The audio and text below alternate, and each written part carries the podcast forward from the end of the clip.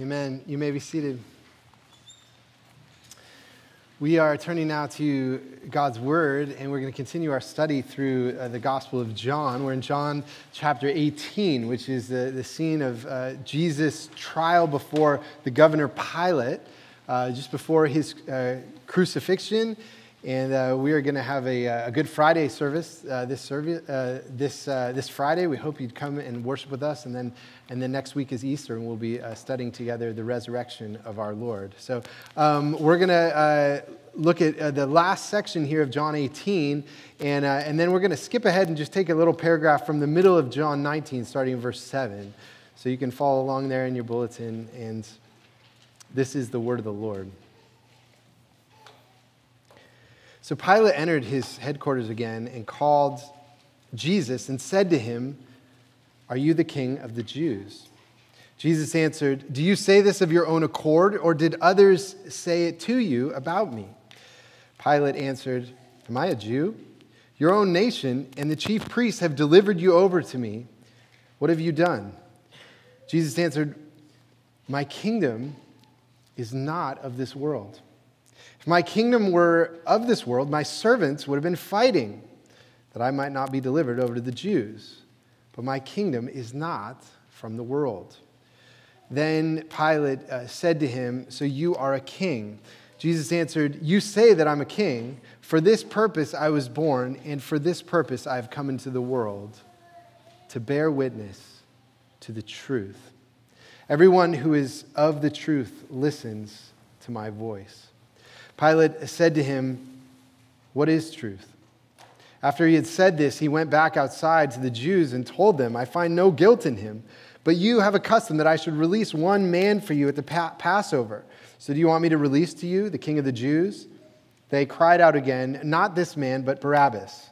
Now, Barabbas was a robber. The Jews answered him, this is skipping down into chapter 19. The Jews answered him, We have a law, and according to that law, he ought to die because he has made himself the Son of God. When Pilate heard this statement, he was even more afraid. He entered his headquarters again and said to Jesus, Where are you from? But Jesus gave him no answer. So Pilate said to him, You will not speak to me? Do you not know that I have authority to release you and authority to crucify you?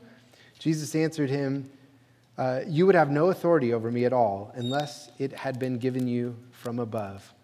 Therefore, he who delivered me over to you has the greater sin. From then on, Pilate sought to release him, but the Jews cried out, If you release this man, you are not Caesar's friend. Everyone who makes himself a king opposes Caesar. The grass withers and the flower fades, but the word of our God will stand forever. Let's pray together. Gracious Father in heaven, uh, we pray for your Holy Spirit now as we uh, give our minds and hearts to study your word, and we pray that you'd apply these words to us um, as your people in our day and um, give us uh, the mind of the gospel, the mind of Christ as, as, uh, as your church. And so uh, we thank you for these words and pray for your wisdom. In Jesus' name, amen. Amen. Well, as Matt mentioned, today is uh, Palm Sunday which is uh, the Sunday before Easter that uh, commemorates when uh, Jesus entered into Jerusalem at the beginning of the Passover week, and he was riding on a donkey as the humble king of the Jews. And what Palm Sunday tells us is that Christianity is a political faith. Being a Christian means you have given your ultimate political allegiance to Jesus as Lord and King. And you can see the political nature of the gospel both in how this passage begins. Uh, Jesus is talking with the governor, Pilate, and it says in verse 33 So Pilate entered the headquarters again and, and called Jesus and said to him, Are you the king of the Jews?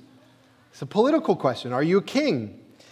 But also, you see the reason that Jesus is eventually crucified is a political reason. In the end, in the, uh, chapter 19, verse 12, it says there, Everyone who makes himself a king opposes Caesar. And that's a profound statement.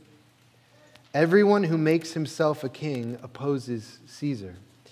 And our uh, gospel says that Jesus is the true king of the world. And because of that, the relationship between the church and the civil government has been very complicated over the past 2,000 years. And of course, we've experienced that it's complicated this past year during COVID as the government has put restrictions on houses of worship.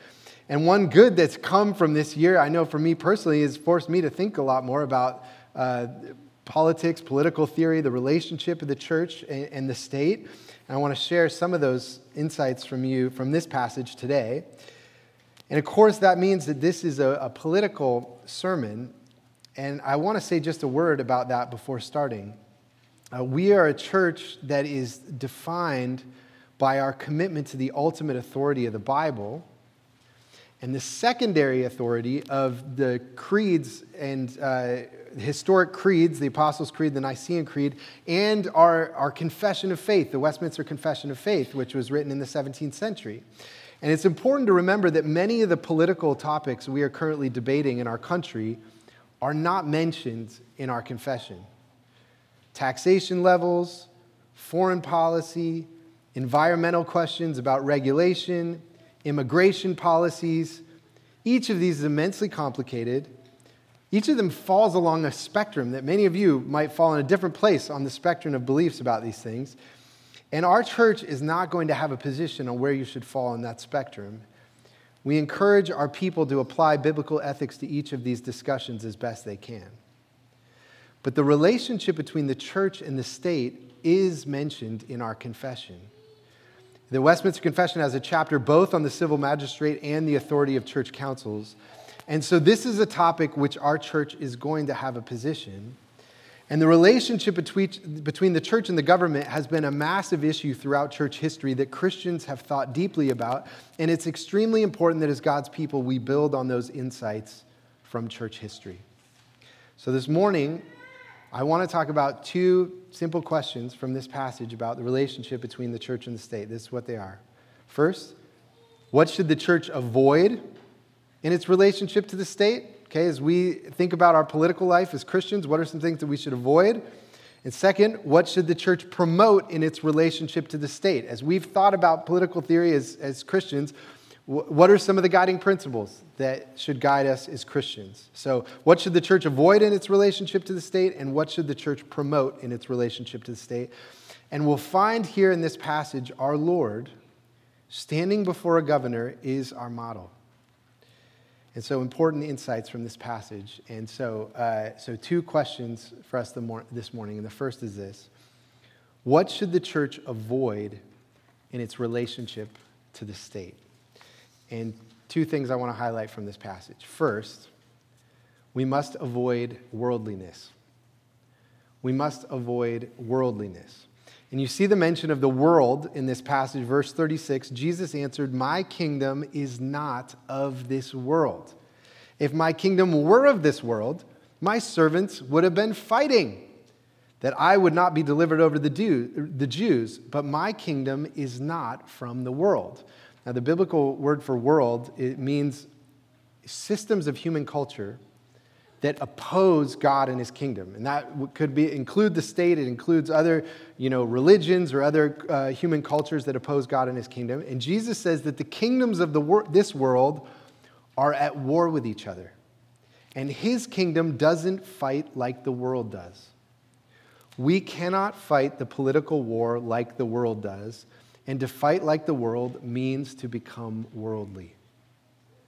And our society is experiencing a pretty severe culture war right now. And so, what does that say to us? How are we supposed to think about that as Christians? Well, St. Augustine wrote maybe the most influential uh, book in, in the history of Western culture called The City of God which says that the whole Bible and all of human history is about a conflict between the city of God and the city of man. And this is a culture war because the city of God and the city of man are about human societies that are in conflict with each other. But there will be a temptation for Christians to confuse the culture war between the political right and left in our country with the culture war between the city of God and the city of man. What Jesus is saying in this passage is the city of man is at war with itself. The political right and left are both the city of man, they are both the world. And if we immerse ourselves in this cult, the culture war of the left and the right, we are immersing ourselves in worldliness. And why do I say that both the right and the left are worldly? Because they are rarely an expression of pure Christian ethics. Politics are messy and pragmatic, and they become less about what's right and wrong. They become less about what does Jesus teach us about these things, and they become more about what works and what doesn't work. That's what pragmatism is. And this passage is one of the most quintessential pictures of pra- pragmatic politics ever written in history. You see in verse 37 where it says, Then Pilate said to him, So you are a king? Jesus answered, You say that I'm a king. For this purpose I was born, and for this purpose I have come into the world to bear witness to the truth. Everyone who is of the truth listens to my voice. Pilate said to him, What is truth? And he doesn't wait for an answer. For Pilate, his political life is not about the truth, he's cynical about the truth. It's about uh, maintaining his political agenda. And some of you maybe read through the Gospels and started to think, you know, maybe Pilate wasn't that bad of a guy. You know, you look at uh, verse 12 down, down there in chapter 19. From then on, Pilate sought to release Jesus. And you might think, you know, Pilate knew that Jesus was innocent. But historians have said Pilate was not a good guy who was trying to maintain justice. He was a pragmatist. He did not want to do a favor for the Jews. And eventually, he crucified someone that he knew was innocent. This is a massive warning to us. Immersing ourselves in the political process and political agendas is going to be a huge temptation toward worldliness. And our hearts and minds must be shaped by the voice of Jesus far more than the political debates of our culture. Now, let me clarify one thing about that. We should prioritize as Christians the conflict between the city of God and the city of man more than the culture war between the right and the left. But there may be touch points between these two wars. Christians might find allies for kingdom work both on the left and the right. They might find allies in caring for the poor or immigrants on the left, or allies for religious freedom or the pro life movement on the right. But that's like the US finding the, the Soviet Union as an ally in World War II. We might fight battles together. We might have a common enemy in Germany.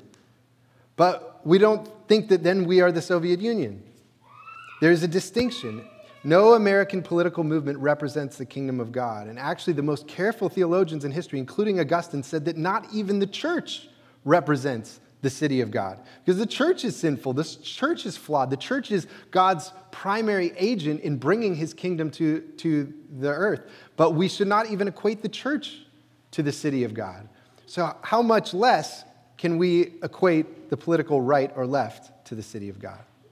And so, first, the church must avoid worldliness in engaging in politics.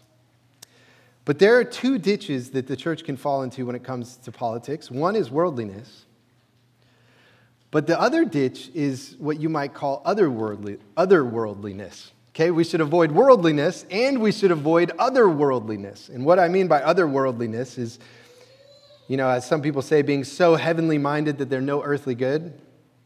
And I was talking to one of our deacons Tyson Smith, and he was uh, pointing out that sometimes Christians can put such an emphasis on biblical ethics and theology and the theory that it never touches down to reality and the real issues that we're facing in our society. And this is a challenge I face as a pastor because historically I've taken a pretty apolitical posture as a preacher. I don't say much about political policies in my sermons. Um, and I've always been uncomfortable with that. Because our church believes deeply that grace in the gospel shapes every aspect of human life. Uh, Paul says in 2 Corinthians, his goal is to bring every thought captive to obey Christ. Why would politics, such an important area of life, be excluded from this? Well, the error of otherworldliness comes from misunderstanding passages like this one. When Jesus says in verse 36, My kingdom is not of this world, it doesn't mean that his kingdom is not in this world. Jesus told us to pray, Your kingdom come, your will be done on earth as it is in heaven. Revelation 11 says, The kingdom of the world has become the kingdom of our Lord and of his Christ, and he shall reign forever and ever. The kingdom of heaven is not a spiritual place way off in the netherworld, the kingdom of heaven is the place where Jesus is king, and Jesus has been given all authority in both heaven and earth. His heavenly rule is coming to earth. And so Tyson's absolutely right. God's truth cannot just stay in the spiritual realm, it must take on flesh and transform human culture. And that means we can't be apolitical. Politics impact people's lives. It also means there are going to be points of cultural conflict between the church and the world around us. We have to engage in the public square. And so you see the tension that we're called to live in. We can't be worldly and immersed in the pragmatism of the left and the right, but we also can't disengage from the political and cultural conflict. We must be in the world, but not of the world. And this tension we cannot do in our own wisdom. It only comes from the mind of Christ. It's what Jesus says here in verse 37, the last part of verse 37. Everyone who is of the truth listens to my voice. And it turns out that historically, the mind of Christ has had immense impact on political theory. And so, the, the first point, we must, the church must avoid both worldliness and otherworldliness. But this leads to our second question that what then should the church promote in its relationship to the state? And I want to give three answers to that as well. Okay? Three things the church should promote. First, we should promote in the church a willingness to be persecuted. A willingness to be persecuted. And one of the big messages of this passage is that Jesus, the Son of God, is being tried unjustly by a Roman governor. And he could call a legion of angels to destroy Pilate. He could call the crowd of disciples from Galilee to take up arms, and instead he receives the crucifixion. And when he says in verse 37, For this purpose I was born, and for this purpose I've come into the world to bear witness to the truth, what the cross was, what Jesus was doing on the cross, was he was exposing human evil.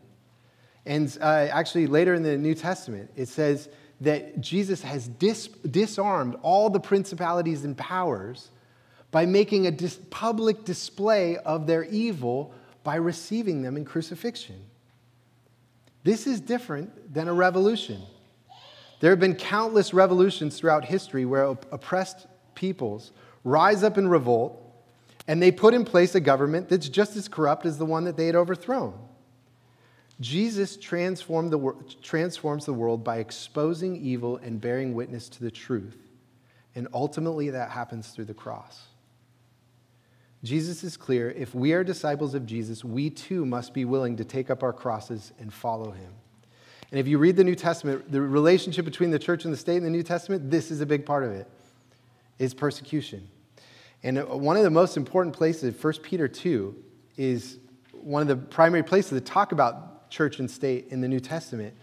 And it's where Peter talks about, you know, Christians should be law abiding citizens. We should obey the, the emperors and governors, and we should do good in society. And listen to these words that Peter says For this is a gracious thing. When mindful of God, one endures sorrows while suffering unjustly. For what credit is it if when you sin and are beaten for it, you endure? But if when you do good and suffer for it, you endure, uh, suffer for it, you, uh, good and suffer for it, you endure, this is a gracious thing in the sight of God. For to this you have been called, because Christ also suffered for you, leaving you an example, so that you might follow in his steps. He committed no, no sin, neither was deceit found in his mouth. When he was reviled, he did not revile in return. When he suffered, he did not threaten but continued entrusting himself to him who judges justly. Clearly, Jesus before Pilate is a model for us. And by the way, you know, Peter is insistent that Christians be persecuted for doing good. Maybe we should weave into this point that the Bible says over and over again we should be law abiding citizens, living quiet lives, minding our own business, praying for our political leaders. But we must have a willingness to endure persecution if it ever comes. And historically, it's proven that in the midst of persecution, the church grows. As one pastor from a persecuted country recently said, we do not ask that the persecution goes away, but that we would remain faithful through it. Now, I know that this raises a, a, an important question of the place of revolution. Uh, you know, our nation was founded by a revolution, and uh, I would, is it ever appropriate for Christians to participate in revolution? The default of the New Testament is, I'd say, anti revolution, but there have been careful arguments by Christians about when it is justified. That would take a whole longer sermon for me to give some of what those justifications are. I think it's an important thing to think about. And it goes beyond the scope of this passage. But what I do want to say is that the truth of Jesus, as it's gone out into the world, it has shaped political theory. And so, the first thing I want to say, what should the church promote? The first thing I think is within the church a willingness to embrace persecution. The second thing that I think we should promote is a respect for the spheres of sovereignty a respect for the spheres of sovereignty. And spheres of sovereignty is a political theory generally associated with Abraham Kuyper. Was a, he was a Dutch theologian and pastor, and then he became the prime minister of the Netherlands. And sphere sovereignty says that both the state and the church have distinct spheres of authority that have been entrusted to them by God and that work in parallel. And this hasn't always been the relationship of the church and state throughout history. For example, in the medieval church, uh, the, the Roman Catholic Church had power over the state. The, the Pope had a lot of uh, civil power. The Pope crowned the emperor, and many of the bishops played uh, the role of the civil magistrate and you know, would, would punish people in society. And so the relationship was that the church was over the state. And then during the time of the Reformation, many Protestants were being persecuted and, uh, and so they went to kings and princes and said, We need protection from the persecution we're having. And so uh, ger- in, in Germany, in uh, England, and in Scandinavia, uh, the church came under this protection of the state. And so the state would buy church buildings for churches and appoint pastors into the churches. And so then now you have the, the state was over the church. Both of these arrangements have proven problematic. And you can see in this passage how Jesus talks about Pilate. Look at chapter 9, verse 10. So Pilate said to him, You will not speak to me? Do you not know that I have authority to release you and authority to crucify you? Jesus answered him, You would have no authority over me at all unless it had been given you from above. This is such an important statement. Pilate has authority, but it has been given to him by God and it's recognized by Jesus. And so, what's happened is that even though the church has grown through persecution, Christian theology has been instrumental in developing a just political theory. It was Christians who insisted that all humans are sinful and therefore governments need checks and balances. It was Christians who said that all humans are made in the image of God and therefore have rights to life and freedom and dignity. It was Christians who said that kings are under God by covenant and therefore don't have absolute power to do whatever they want. And when it came to the church and state, it was theologians like Calvin and Kuyper who developed dis- the distinct authorities of sphere sovereignty. God has given authority to the state to maintain order and prevent evil and injustice in a society. God has given authority to church councils to order public worship, to oversee the administration of the word and sacraments and church discipline, and including the appointing of pastors and elders in the churches. Now, I think it's probably better for us to not describe this as a separation of church and state. That's often how we talk about it in America. Um, because, on the one hand, the church might say, yeah, we don't want the government coming into our church and telling us what to do. But if it's a, it's a separation of church and state, then the government's going to say to us, well, we don't want Christians coming in here and talking about the Bible and what they believe. We want to have an influence on the government. And so I think it should be a respecting of each other's authority and recognizing an influence. And so, for example, we don't want the church legislating the Christian life over American people, but we do want Christian representatives living out their faith in the halls of Congress. The church should influence the state. Similarly, during COVID, our church has said that the state does not have jurisdiction over our worship service, the authority over the church is in the church councils. That's our local session, our elders, the presbytery, and the general assembly. But we have accepted the state's influence. We've limited our capacity, spaced out our seating. We are not saying to the state, Your voice, you don't have any voice or influence here. And so we're living in that tension. We've probably done it imperfectly, but you can see the tension has been here this past year. And if I could just say a word about that, you know, today we take another step forward in, in uh, moving to three services.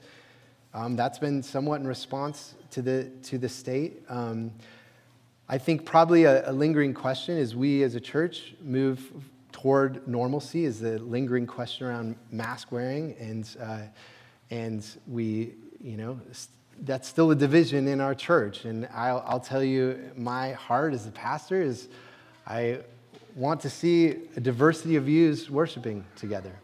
And uh, so we're not um, integrating mask wearing and non mask wearing today. Um, but I hope that's something that as a church we're talking about and that our elders are talking about. And at some point we're going to have to move in that direction. And, um, and I think that this, the, our desire to respect people's consciences is related to a third answer to this, uh, this question of what should we promote, what should the church promote in its relationship to the state. So we've said a willingness to be persecuted for doing good, a respect for the spheres of sovereignty, and I think the third thing that we should seek to promote is a Christian pluralism. A Christian pluralism. And what do I mean by that? Christians should promote a society where people are free to accept or reject the claims of Christianity based on their conscience. And that will create a society where a plurality of beliefs are allowed and tolerated, including ours. And in verse 37 again, it says Then Pilate said to him, So you are a king?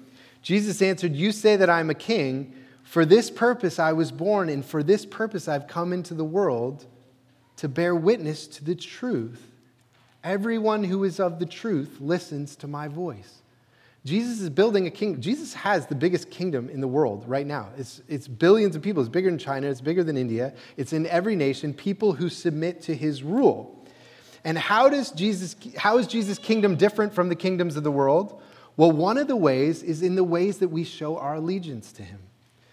In the ancient world, politics and religion were closely tied to each other, and the Roman Empire was very tolerant of all kinds of religions. You could worship whatever God you wanted as long as you also sacrificed to the imperial cult, as long as you included allegiance to Caesar. And Christians said, listen, we will pray for Caesar, but we won't offer sacrifices to him. We, won't, we don't believe that he is a God. And the Romans would respond, We don't care whether you actually believe Caesar is a God, as long as you offer your sacrifices to him. We are happy to have an empire of mindless slaves showing their obedience. And on this point, Jesus was radically different. He came to bear witness to the truth. Jesus did not want mindless obedience. The one thing Jesus demanded of his people was that they believe. And we need to appreciate how significant of a cultural innovation that was. It means that all those slaves and prostitutes and rich and poor and educated and uneducated and common people who were becoming Christians in the Roman Empire needed to learn about who Jesus was. They needed to understand his claims, it needed to resonate with their hearts, and, uh, and they needed to believe it with their minds. That is why we should want a pluralism. We want a society where all the different worldviews get a fair hearing, and we believe Jesus is the most beautiful, the most just, the most truthful, the most healthy for human life. And actually, in the fourth century, after Constantine, the Roman emperor, became a Christian, many people think that he made Christianity the official religion of the Roman Empire. That's actually not true.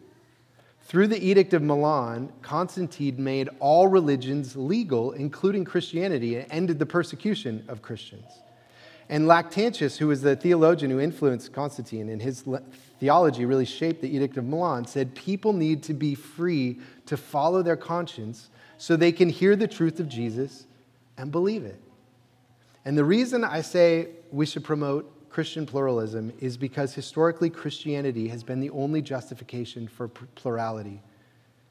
But be, and because Christians have been persecuted so frequently, they have been the greatest advocates for pluralism as well. And this is how beautiful and just the kingdom of Jesus is it is not worldly, it doesn't have the warfare and violence and strife of the kingdoms of the world. but it is also not otherworldly. Jesus' kingdom is coming to earth and has throughout history been transforming human society in every capacity, including politics. And the way that Jesus has done that is by embracing persecution for doing good. He, was ex- he has exposed the injustice of the world and borne witness to the truth by going to the cross. And so God has given him all authority in heaven and earth. The state is under his authority. The church is under his authority with different spheres of sovereignty. But at the heart of his kingdom is that each of us would freely come to know his love, his truth, his wisdom, his justice, his goodness. That we would know it with our minds and believe it with our hearts and be set free. May his kingdom come, his will be done on earth as it is in heaven. Let's pray together.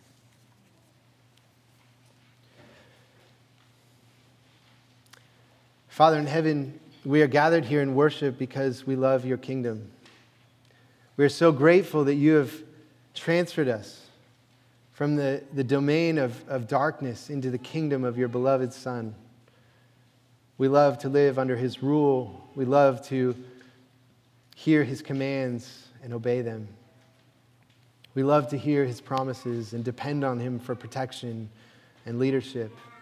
And Lord, we pray that as a church, you would, by your Spirit, help us to live in this tension, that we'd be neither worldly nor otherworldly, that we would uh, um, respect the, uh, the spheres of sovereignty and, and, and both maintain the authority you've given to us as a church while, while uh, respecting um, the authority you've given to the government.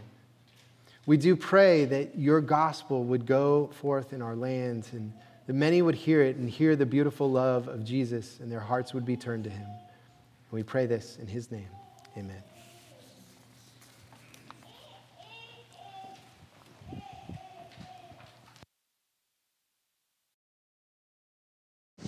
We have the opportunity now to respond to the good news.